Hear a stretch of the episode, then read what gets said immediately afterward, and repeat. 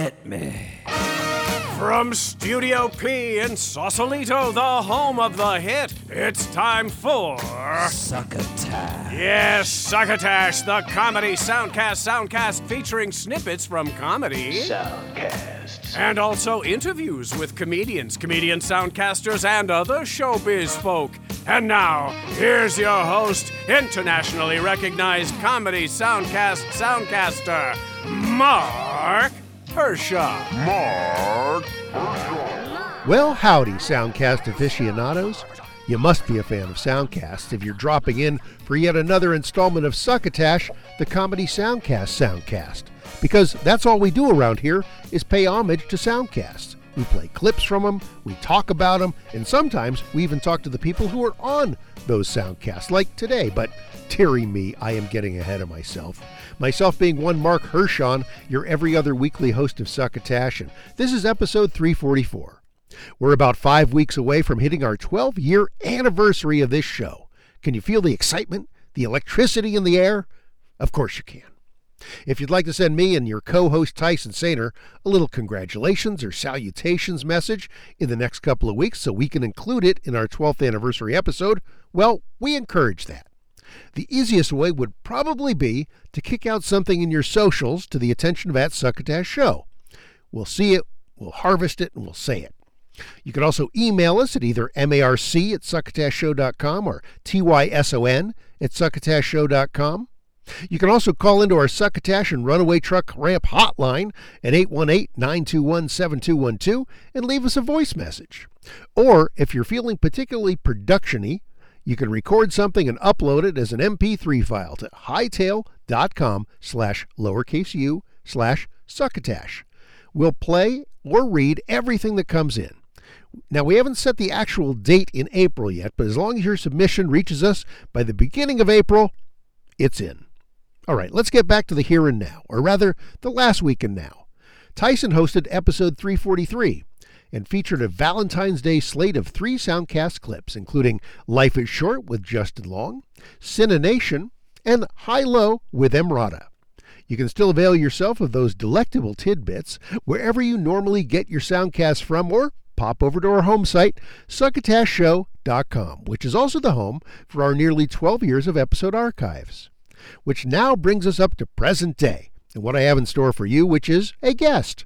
It's likely no surprise if you were able to read the title for this week's installment, Succotash Epi 344, with special guest Josh Gilliland. The soundcaster and actual practicing attorney, Josh hosts the Legal Geeks Soundcast, where he and Jessica Mederson, along with a rotating cast of other legal eagles, tackle the important fictional cases of our time. Josh was a guest at one of our rare live shows about five years back when Succotash appeared as part of San Francisco Sketchfest. He's also brother of another friend of the show and past guest Gabriel Diani. In addition, he's a skipper in the Sea Scouts, which is kind of like a Boy or Girl Scouts on the water. We'll talk about all that and the soundcast and all the other stuff that he's up to in just a moment. The only thing keeping us from hearing my chat with Josh at this moment is this commercial from our friends at Henderson's Pants and their bright and shiny pedestrian pants. Oh, la la la la la. Another innocent pedestrian. Another inattentive driver. Another senseless death on another crowded city street. Looks like someone wasn't wearing his Henderson's pedestrian pants. The only pants that tell oncoming traffic, please don't hit me. Hello, friends. Bill Haywatt here, and if you're like me, you've probably realized that the simple act of trying to walk from point A to point B in downtown America has become a little like going 10 rounds with Mike Tyson. Chances are you're eventually going to get hit, and why wouldn't you? With so many drivers using their valuable time behind the wheel to shave, eat lunch, or check in with their good friends on social media, who in the heck has time to watch where they're going? Going anymore. Not me. And that's why Henderson's has come to the rescue. With pants so iridescently bright, they instantly turn a potentially deadly intersection into a cone zone crosswalk of a discriminating fashion runway. With Henderson's pedestrian pants, even folks who are asleep at the wheel or vying for their city's DUI record will see you coming from blocks away with colors like radioactive isotope green, volcanic pumpkin vomit orange, and bladder infection yellow. But stylish color options are only part of the magic of Henderson's pedestrian pants. Built into the protective heat resistant lining of these beauties are over 10,000 watts of flexible Klieg light strips that will illuminate your legs like a Broadway marquee. Nothing says, See me coming like a pair of Henderson's pedestrian pants. Originally designed for the Rockettes of Radio City Music Hall, dirt track race car drivers, and power walking narcissists with a taste for the bizarre, Henderson's pedestrian pants are available at your local all occasion security barn and wherever used traffic flares are sold. That's Henderson's, makers of potentially life saving outerwear since 1911. And now back to Succotash. Joining me is Josh Gilliland, who's been on the show before. Uh, and Moss, you were at uh, a couple of years ago, or no, God, it's been it's been five years ago at Sketchfest. Uh, that that's wild to think about. I know, I know, with uh, Matt Weinhold and uh, Mark Pitta and Joe Polino, my producer. That was because that uh, picture just showed up on Facebook a few weeks ago, and uh, we were all retweeting it or re, sharing it with each other, which was great. Anyway, Josh, uh, welcome to the show uh, uh, as as yourself by yourself. Thank you but, for having me. It's so nice to actually see you and catch up.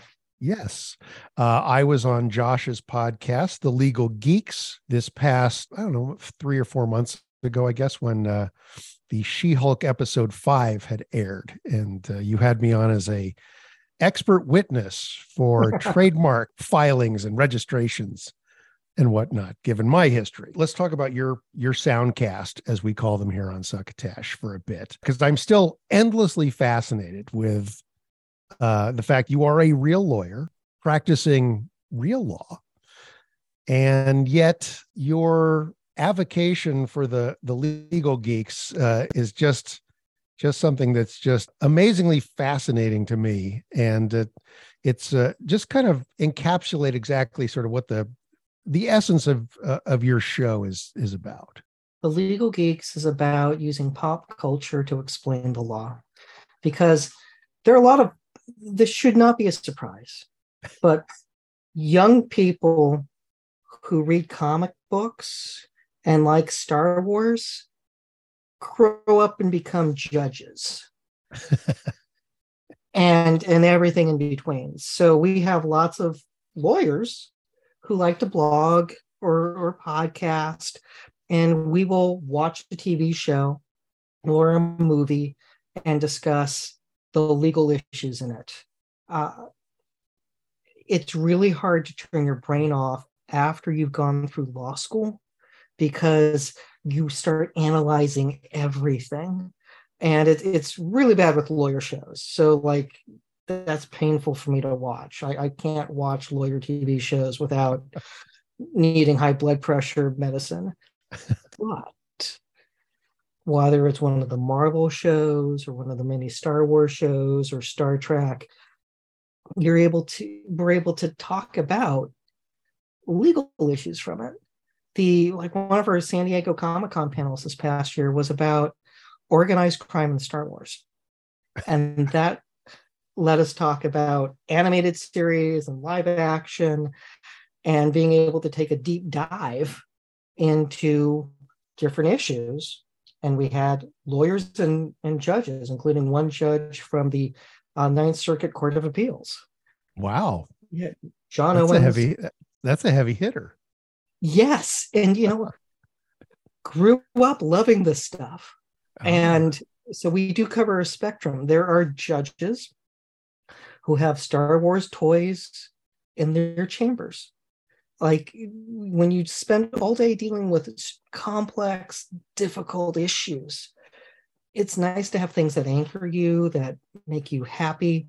Because there are times we deal with lots of stressful things and that can just take a toll sure but being able to come home and go like we have bad batch starting and you know and and you have middle-aged guys and gals watching a Star Wars animated series to identify legal issues in it.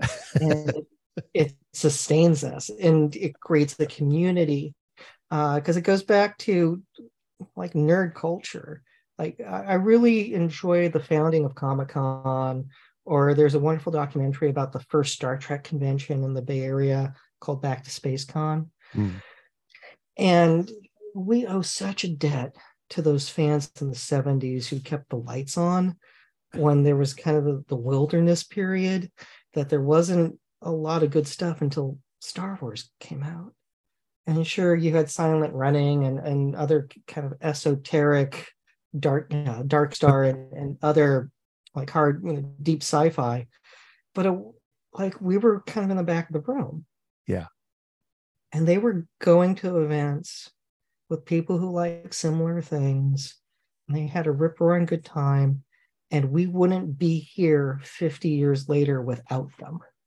Yeah. So I'm I'm, I'm very appreciative. And you know, over that time, over that time, you know, people have read those comics, whether it was Walt Simonson's run on Thor and grew up and became lawyers. And like I'm in that category. Uh, so one, I one of the, I, is it an offshoot to the to the soundcast that you guys have done these mock trials? Yeah, convention. So so give us an example of kind of one of the the mock trials you guys have have done because you really, I mean, you really get into it. There's costumes and it's really done uh very, I'll say, legitimately. But we treat it we treat it seriously and with love and respect. So the first one we did was at San Diego Comic Fest, and it was the trial of the Winter Soldier. You know, pu- pulling from after Captain America, the Winter Soldier, being able to go, how would you prosecute Bucky Barnes and how would you defend him? And we did it with, we had a federal judge, we had law students, and it was fantastic. And we had psychologists to give expert testimony on whether or not Bucky understood the wrongfulness of his actions.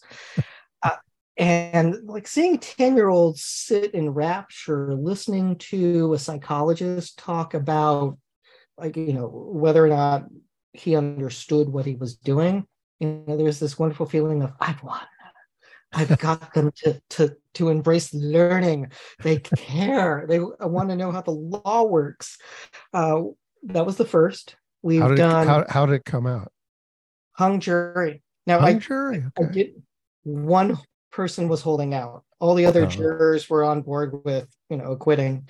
And I didn't realize it at the time, but the gentleman who ended up that I asked to participate, who ended up as the jury foreman, like was the it's like the administrator of the Kirby estate. And yeah, I felt pretty silly afterwards. And like that dude owned it. He was really engaged. But um we've we did one on how to prove the actual innocence of Luke Cage after the Luke Cage series. We did one that was a competency hearing for Frankenstein's creature. Wow. Uh, uh, that was fascinating uh, to get into. Uh, and we used the 1931 movie as okay. you know little Maria getting tossed in the, the lake and and but also the factual background of Dr. Frankenstein keeps the creature in darkness without stimuli. It's like he's a newborn. That was your plan. Um, not dad of the year. So uh, we did the court martial of Poe Dameron for getting everyone killed in the Last Jedi. Oh wow! Okay.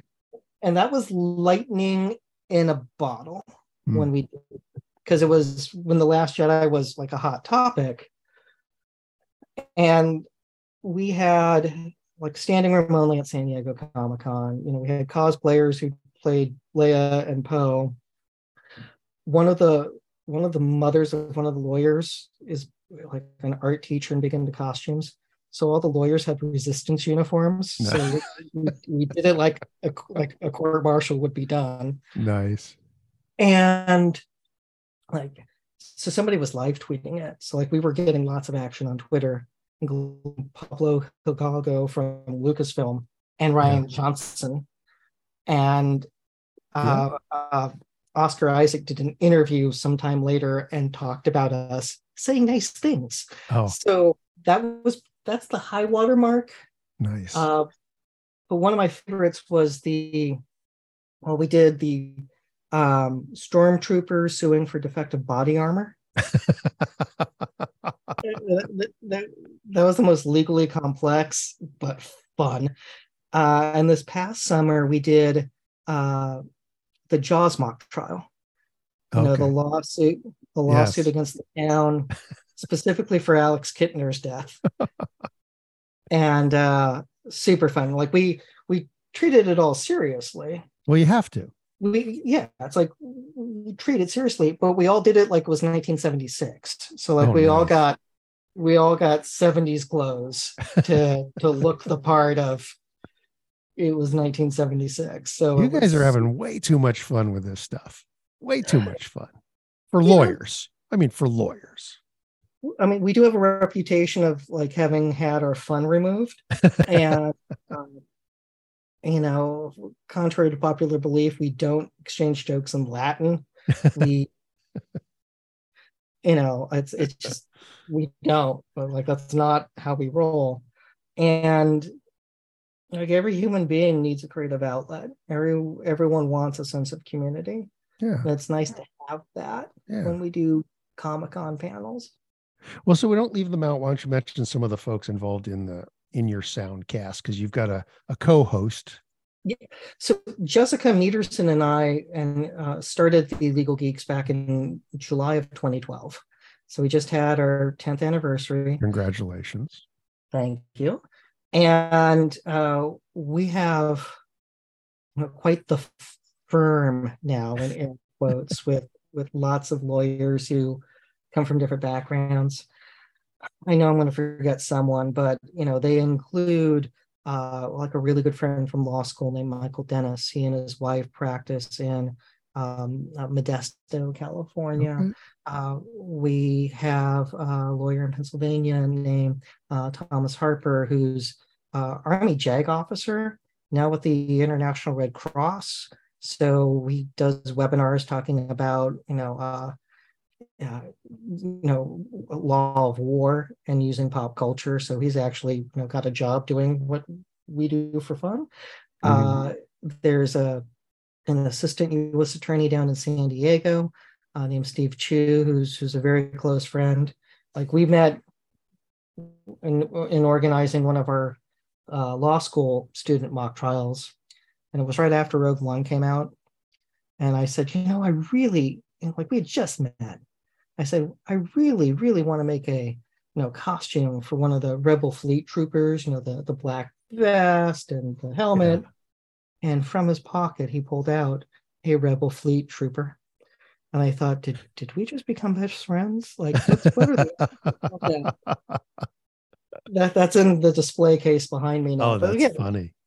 his wife Kathy, who is uh, with the San Diego City Attorney's Office, uh, uh, amazing attorney. I mean, like she's she's uh, brilliant and hi- highly effective. Uh, we have a professor at Hastings, uh, Stephen Tullifield. Uh, who went to law school with uh, Kathy and Steve. Uh, he's fantastic. Uh, we have Gabby Martin, uh, who's just moved to Boston. She uh, uh, was in Connecticut. Um, there, I know I'm forgetting people, but you know, there's then there are the Well, that's- judges. That's Yeah. quite a quite a uh, uh, roster of uh, Yeah. of legal minds. And people have different areas of focus. You know, Yeah. like, you know, you get the folks who like might love Star Wars the most, or they might love Marvel the most, or might like Star Trek more. And you know, contrary to popular belief, it's not Star Wars or Star Trek. The you know, the people can be fans of both, Sure. and a lot of us, a lot of us are. Uh, so yeah, it's a nice, it's a nice mix, and and really good friends. It's just, it's a nice sense of community. Well, let's step back a, a little bit from uh, sort of in, in time to before 2012 when you started the the Soundcast. What uh, what were you doing and what sort of led up to this to the to the brainstorm uh to do to do a show about it Genesis. So, uh, my career as an attorney's been interesting because I, I graduated 2001. So while waiting for bar results, September 11th happened, Ooh. and an illegal recession kicked in prior to bar results coming out. oh boy So I was waiting to find out if I passed the bar while a hundred year old law firms were dying. Like that was a very terrifying time to start my career. Oh, bad. Uh, so like it- rough launch. Uh, After doing lots of, you know, worked at a firm for a while and did contract work, I learned uh, e-discovery software. You know, all lawsuits have data now. Unless you have someone who's living in 1985, they're going to have a email account. They're Yeah. going to so there's software for collecting that information and reviewing that information. And I got good using one of those programs and went to go work for one of those companies in 2006. While there, I started doing lots of presentations. I did 80 in a year, uh, traveling the country. I, I went to 37 states and started doing lots of webinars. And I got good at that sort of thing. I then launched a blog called Bowtie Law, where I focus on legal issues with electronic discovery. Hmm. So that's blog one. It also makes me super easy to shop for at Christmas time and birthdays. the Just bow tie thing sure Yeah, just I, I how like many bow ties do you suppose you have at this point around 80. okay So, um, so anyway, go there, and uh, you know, I'm I've been blogging for a couple years at this point, and I'm getting interested in the idea of like, how do I do something with pop culture? And I always had a wit with a lot of those blog posts on on Bowtie Law, and there was a judge in D.C. that did an opinion where he referenced himself being, you know, it's it's high noon and I'm I'm Gary Cooper. So I did a post about that opinion with a whole bunch of cowboy references okay and you know classics, including Blazing Saddles, because I'm a man of culture. And uh, Jessica retweeted that, and we started messaging back and forth. And I, I raised the idea, hey, why don't we do a podcast and blog together, and we can alternate, and you know, let's give that a try. She's, you know, realized, oh, you actually are serious we started and it was just part of that creative outlook. Because again star wars kid star trek kid. Yeah. co- boxes of comics. And um while doing the blog like i started collecting action figures again for blog posts. So i have a light box i set up cameras and, and take pictures and then edit. Because i i'm uncomfortable with sh- screenshots Hmm. even though there's a really good fair use argument and some tv shows will put out images for people to use it just makes me a little uncomfortable. So i will set up you know i'll get action figures for a particular show because they have schedules that can work with me. And uh you know take pictures and then edit and and then post. And uh i i have model friends that i've done that with t-shirts but you know like that's just then you're trying to work with another human being's schedule and that can be hard. Um but as Have i you- started have you done any of your uh, your action figure i'll call them uh, tableaus perhaps in terms of setting up your shots? But have you tr- have you taken the shots and tried to feed them through an ai graphic No. program? No no i won't. Um oh, interesting. Okay. i will do it myself. Um interesting. Okay. uh, i kind of feel strongly that way. Jury's still out on the ai thing. Uh, mixed feelings. You know, there's whenever new tech comes along, there are those who overly embrace it and make over the top predictions, and then those who ignore it. So, a couple examples. Uh, you know, Thomas Edison took the position that when like movies started coming out, that libraries would cease to exist. It's Oh. like, mm, we still got books, dude. Yeah. Um, you know, as opposed to those who go like, who would want a TV set in their house? Like, which is like others who would just like completely miss the boat Yeah. on it's like you know going for the i'm going to dig in because i just want to ride my horse to work i will send telegrams like you know you get folks like that and you know like what normally pans out is something in the middle Hmm. that we have documentaries you get books on tape or recordings but people still want to have a book and read it Yeah. uh, and there are those who are comfortable reading it on a tablet of some kind but books aren't going away um Yeah. I, if i remember right there's a socrates quote about against written language saying it would make people feeble in the mind it's like we wouldn't know about socrates without books and somebody writing down he existed Yes. so I I So- love the pe- the people who claim absolutes about anything. There was a there was a guy who was the um uh I forget what his actual position was, but he was in charge of the trademark office in 1929, the patent and trademark Oh. office.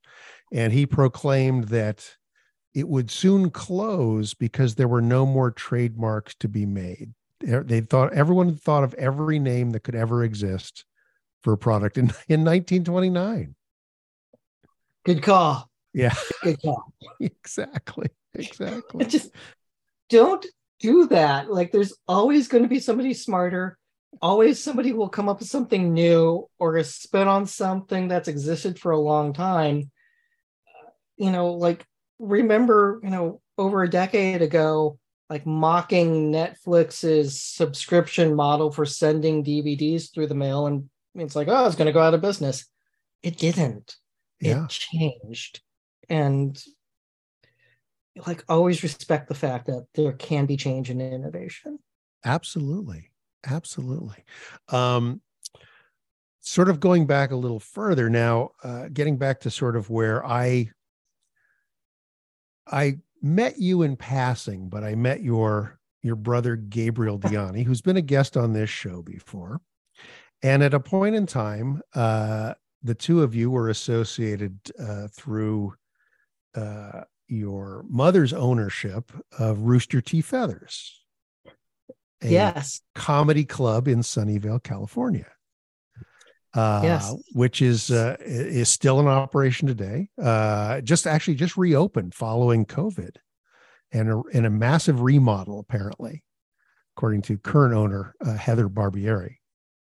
But uh, back in the day, uh, uh, Gabe was uh, part of a sketch comedy group uh, out of San Francisco State, and uh, for some reason, I'm not exactly sure. One of well, I do know why exactly. I know exactly why. Uh, one one of his castmates uh, um, was in our in my house improv group uh, at Cobb's Comedy Club. okay Cole Stratton. good dude Cole was also in Totally False People, the sketch Yep. group that your brother was in. And uh, your mother was kind enough to book us one week a month for, I think, a year. And they would open for the improv group. And it was phenomenal. I'd never heard of an improv group getting to headline that much anywhere. Uh, but you grew up, uh, at least part of that time, in that environment, in that comedy club environment. And I have to believe that that helped to infuse some of your performance desire. Yeah i mean i've always been a ham so i've always i have have enjoyed that and I mean, there there are a few things to unpack first my mother was a saint and i miss her greatly uh, few human beings go hey my kid wants to do comedy So I'll buy a comedy Comedy club. exactly. That was my mom. And that's how we met Matt Weinhold and Yeah. uh, a whole bunch of other wonderful people uh, from that time period. Um, that happened while I was in college, Okay. uh, freshman, freshman in college. And uh, I, I do miss Roosters and I, I do need to go back. I, I was making a, trying to do an annual pilgrimage. Hmm. um, but it is kind of like visiting the place you grew up and your family no longer lives there so there there is that feel to it. But uh deep respect and love for live comedy and uh great great love for my mother. However you know if you look at old pictures of me you know i, I did have the gilliland half the family of carrying a camera with me Hmm. that that's a trend that I think came from my paternal grandfather because he had Ah. lots of great photos from his adventures. And then I had a cousin who made surfing movies, um, who was world famous in, in that regard. Oh wow. Yeah. Uh, Sonny Miller, and uh, also miss him. And you know, I'm definitely a, a fusion of all the influences from different family and uh, opportunities uh, over over my life uh, that that have made me what I am. Yeah, it's interesting. I uh, I had mentioned before we started recording. I actually texted Gabe to give me a, a couple of tidbits to ask you about. And he said your grandfather actually worked on Amelia Earhart's crew. He was in charge of the fuel system. So in the 80s, Papa uh, was interviewed for a couple books and did some Hmm. panels.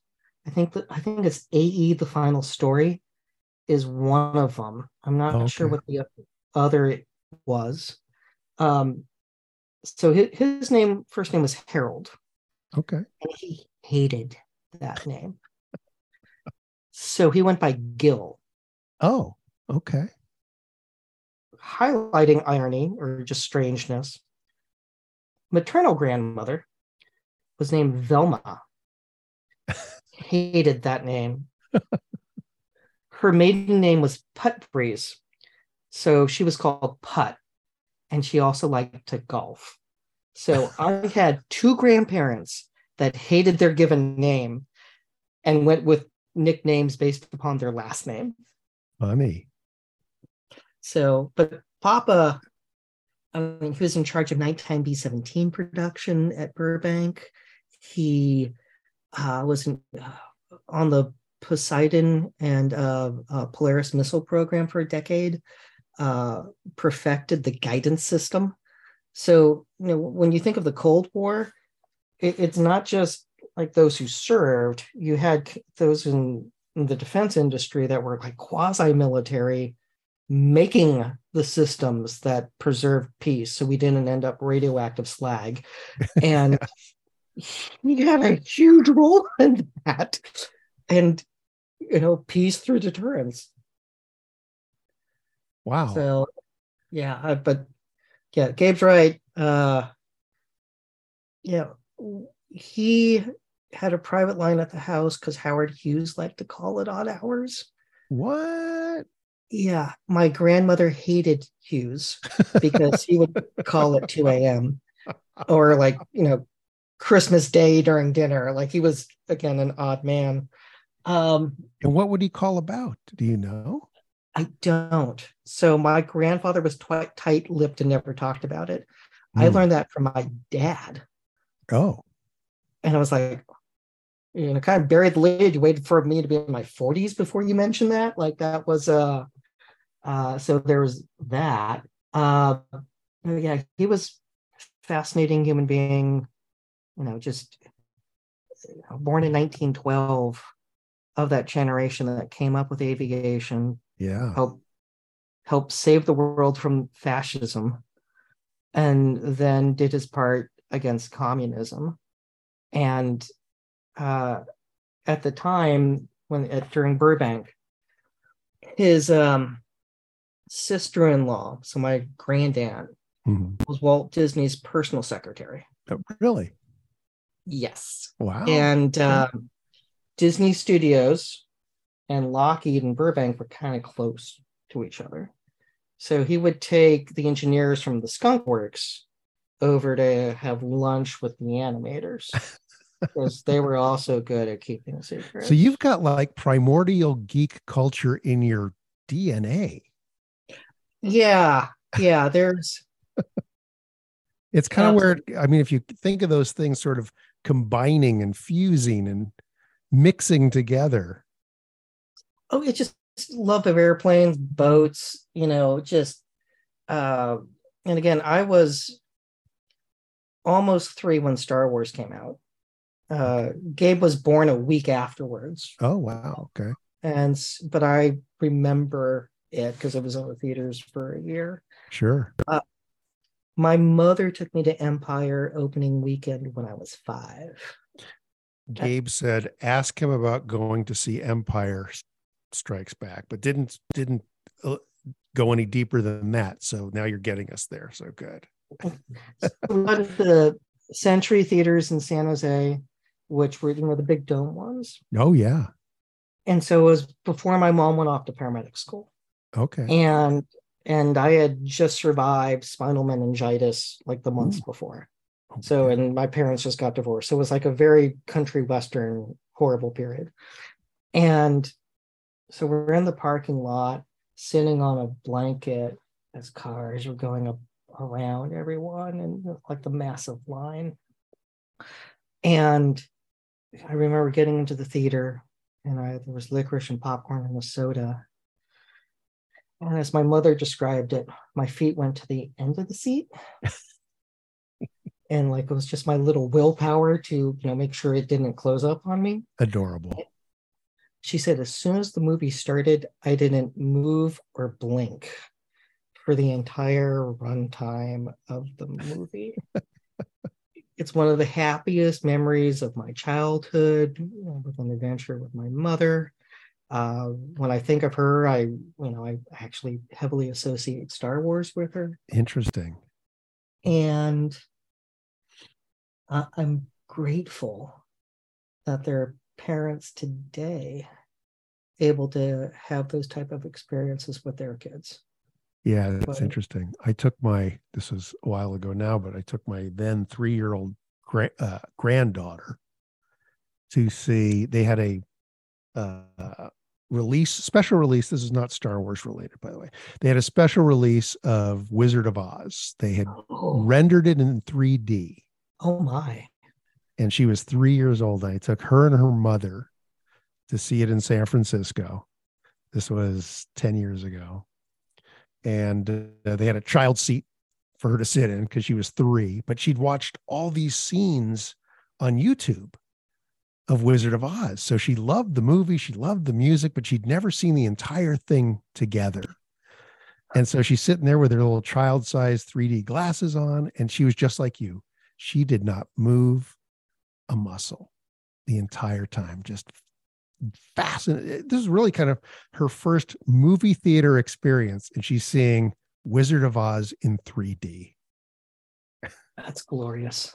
You know, like I've never seen it in the theater because it was just on annually, and it's amazing the experiences families can have, uh, or whether it's friends. But again, generally, that's the sort of family moment that's etched into memory in a very positive way that helps define lifetimes, and it's just it's wonderful to see that. My Empire Strikes Back experience was a little different because I'm a bit older than you. Mhm. I had first of all, I saw Star Star Wars in the theater 12 times. God bless you. so and I remember I had gotten, I was working at uh at uh, KSFO radio at the time. I was uh I was um an assistant in the newsroom and uh, I was producing uh, the morning show with Gene Nelson. Oh, so good. Awesome. And uh we got this this slick press thing. It was like a 12 page document about this movie coming out, Star Wars. and there were just some stills, some set stills. And I was a, always been a huge sci-fi fan. And I remember Bob Wilkins on Creature Feature playing the first trailer, which was just the space explosion. And that was it, just the space explosion in the title Star Wars. And I got so excited. And then this thing showed up and I just took it. It was, it showed up at the station. And there was a picture of like a, uh, one of the pictures I remember distinctly was a stormtrooper in the desert with a dewback behind him in the shot. And I'm going, what is this? We've never seen anything like this at all. So I saw it, tw- and then the Empire Strikes Back. I saw it, of course, as I do most blockbuster movies, even today, uh, the night before it officially opens. You know, you can go Thursday night and not have to wait till Friday. And I went and saw the first showing, and I went the next night. I am going to go see it again. And I was at a theater in in uh, Marin County, and some dude drives by, and people are lined up around the theater. Goes, Darth Vader is Luke's dad. No, no, like no. Yes. Yes, if you can imagine the theater, the movie had just officially opened. Oh, such a horrible person. Yeah.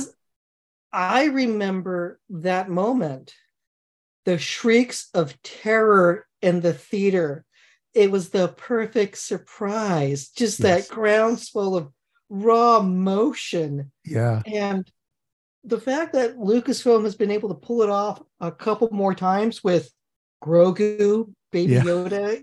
Yeah. And then with Luke at the end of Mando season two. Like, you know, the, the reaction videos of people watching it for the first time losing their minds. Oh, yeah. It's like they kept the surprise. Yes. That's so hard to do. It is so hard to do, and uh, uh, amazed they can. Anybody can pull it off in this day and age.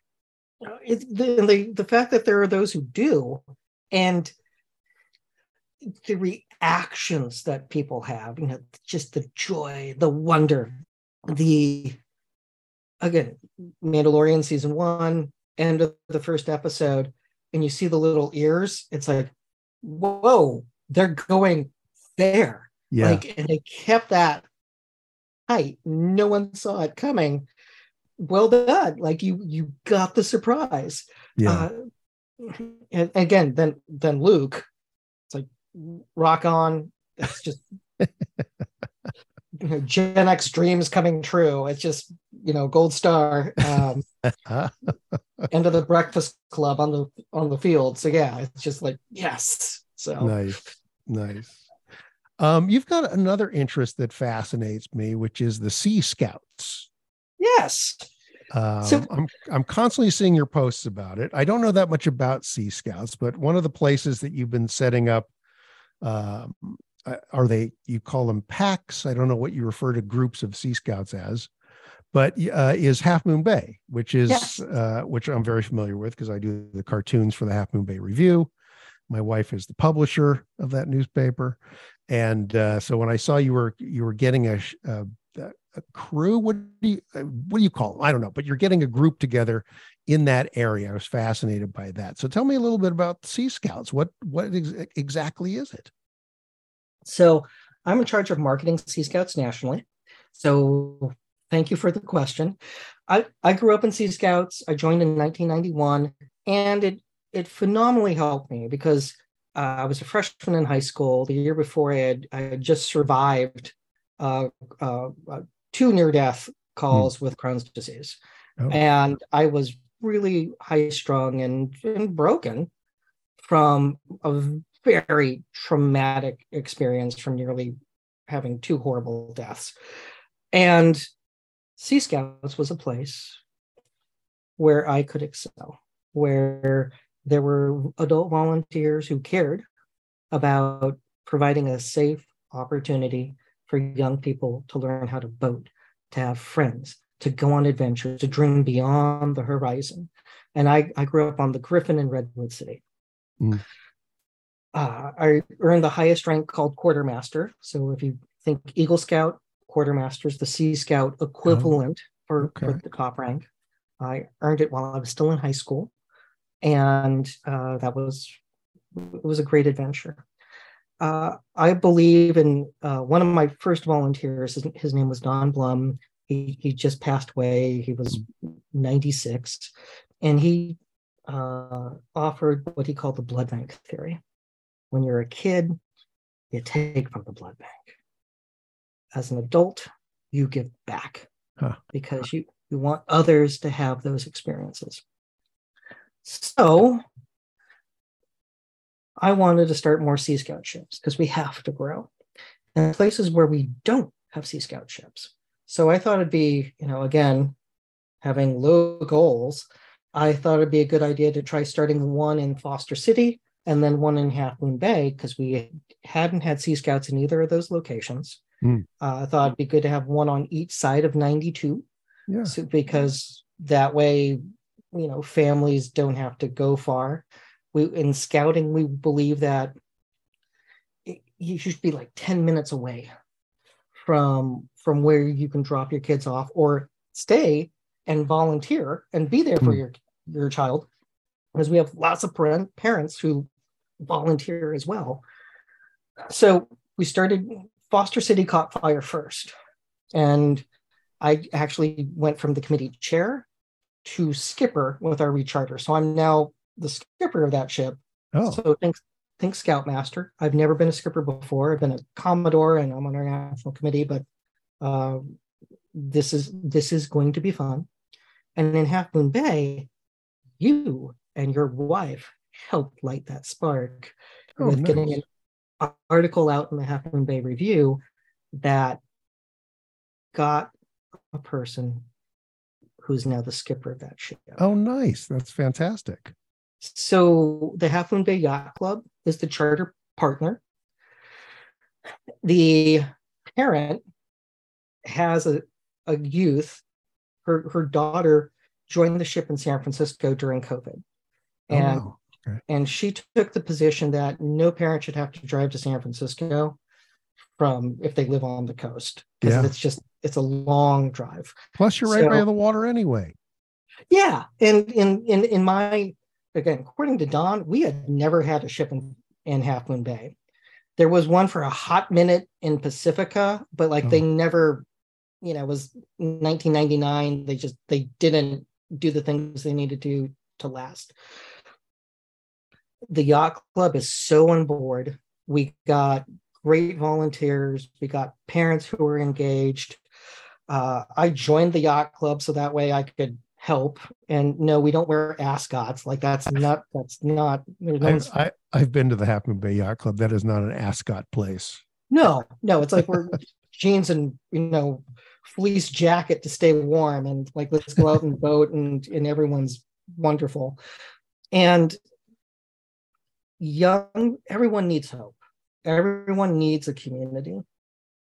Sea Scouts is a place for young people to go and they can kayak, they can stand up paddleboard, they can learn how um, a motorboat works, um, and it can you know turn on the type of adults that you have. Like if you have a bunch of people who know how to do scuba diving, Yeah. it's going to be a scuba diving focus.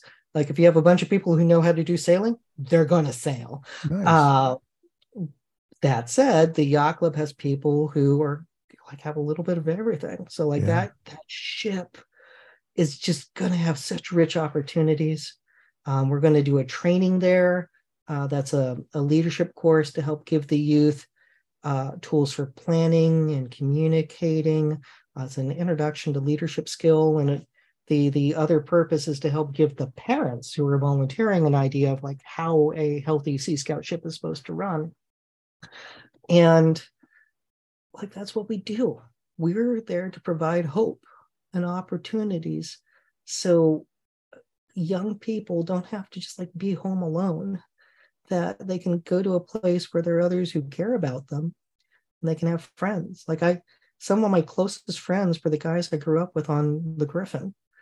And i just i want to be sure that there's a future and that the the youth of today in 2023 have a safe place where they can go and go kayaking and then grilled burgers afterwards like That's i great. want just easy. That's great. Anything I haven't asked you about that uh, you think the Succotash audience would uh, be interested in in hearing about either you or your show or You can expect to see us at some upcoming conventions. So we can post when schedules go live. So right now I can just say that we are planning to be some places in 23 I'll uh, and and and check us out for more. That if you want to learn more about Sea Scouts, you can visit seascout.org. If you want to learn more about the blogging that I do and soundcasting with with friends, you can check out the legalgeeks.com. Uh, we're also on, you know, iTunes, Stitcher, and uh, many other fine podcast players. Yeah. And you know, if you you know need legal help, don't be afraid. Like there are so many folks, like if they have a legal problem, they'll just post on social media. It's like you can look on your bar associ- local bar association website. They have lawyer referral services. It's like if you've been if you need help, go go ask. Like people don't seek out lawyers because they need someone for the bowling team. it's usually because something bad happened. And if something bad's happened, go go find someone to help you. Like that, that's the most important thing. Don't suffer in silence. Go find someone to help you. That's great. So That's great. I will have uh, appropriate links on the the blog piece that will go with this episode. fantastic. And now, here's your host. Thanks to Josh Gilliland for dropping by. You can hear a lot more of him over at the Legal Geek Soundcast. You can also read a lot more uh, on his blog, Bowtie Law. You'll find links to all Josh's rich legal goodness at our show blog at succotashshow.com. We're running kind of long this week, so we will dispense with our usual Tweet Sack segment today. Sorry, Tweety. Instead, I'll just remind you that Tyson Sainer will be back in this very same Soundcast feed next week with episode 345. And until then, if someone you know is itching to find something new to listen to, and a few choice samples might help them find their way, won't you please pass the succotash? You've been listening to Succotash, the comedy soundcast soundcast, with your host, Mark Hershon. Brought to you by Henderson's Pants and. Imagine your company's name right here. Rate us and review us at Apple and Google Podcasts. Find us on the web at succotashshow.com, on Spotify, on Stitcher, on iHeartRadio, on YouTube, On SoundCloud. and wherever fine soundcasts are streamed and or downloaded. Follow us on Twitter and Instagram at Succotash Show. Like us on Facebook. Email us at marc at succotashshow.com. Or call into the Succotash Skype line at our toll call number 818-921-7212. Number again is 818-921-7212. You can also upload clips from your favorite comedy soundcasts directly to us using our direct upload link at hightail.com slash u slash succotash. Succotash is produced and engineered by Joe Paulino through the auspices of Studio P Sausalito, the home of the hit. Our hosts are Mark Hershon and Tyson Sainer. Our musical director is Scott Carvey. our booth assistant is Kenny Durges. Succotash is executive produced by Mark Hershon. Until next time, I'm your loyal booth announcer, Bill Haywatt, reminding you to please pass the Succotash. Goodbye.